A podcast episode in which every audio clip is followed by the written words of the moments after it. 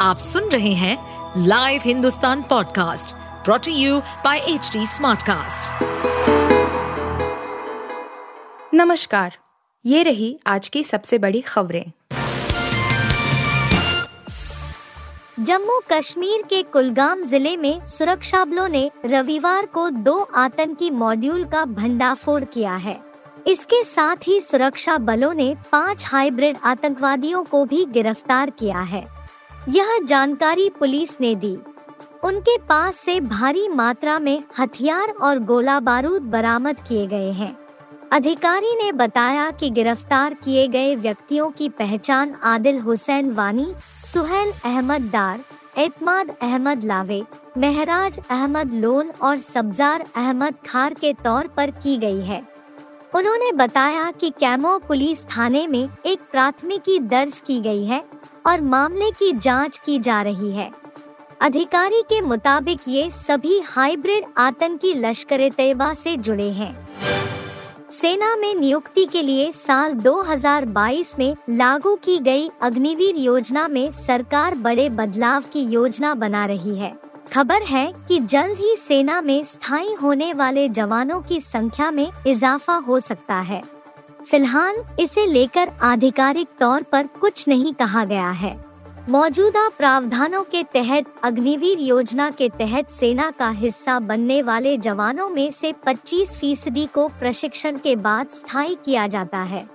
रक्षा मंत्रालय अग्निवीरों के स्थायी किए जाने के प्रतिशत को बढ़ाकर 50 फ़ीसदी करने पर गंभीरता से विचार कर रहा है।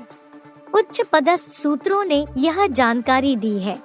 पिछले साल लागू की गई अग्निवीर योजना में जवानों को चार साल के लिए नियुक्त किया जाता है, लेकिन बाद में 75 फ़ीसदी को एक तय राशि के साथ सेवा से अलग कर दिया जाएगा।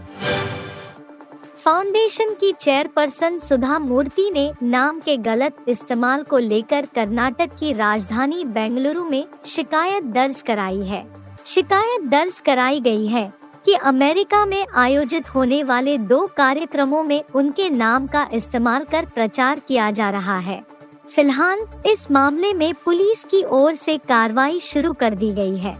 मूर्ति की एग्जीक्यूटिव असिस्टेंट ममता संजय की ओर से शिकायत दर्ज कराई गई है। एक मामला कन्नड़ कोर्ट ऑफ़ नॉर्दर्न कैलिफ़ोर्निया से जुड़ा हुआ है। के के पचासवीं वर्षगांठ मनाने की तैयारी कर रहा है और इसके लिए मूर्ति को न्योता दिया गया था। हालाँकि कुछ कारणों के चलते उन्होंने निमंत्रण अस्वीकार कर दिया था। भारत ने खालिस्तान समर्थक अलगाववादियों के खिलाफ कड़ी कार्रवाई की रणनीति तैयार की है। राष्ट्रीय जाँच एजेंसी ने करीब 19 आतंकियों की सूची तैयार करके कनाडा, ब्रिटेन, अमेरिका आदि देशों से साझा की है। इनकी देश में मौजूद संपत्ति को जब्त किया जाएगा और जिन देशों में ये खालिस्तान समर्थक आतंकी रहकर भारत विरोधी गतिविधियों को अंजाम दे रहे हैं। वहाँ संबंधित सरकारों से भी कार्रवाई का अनुरोध किया जाएगा।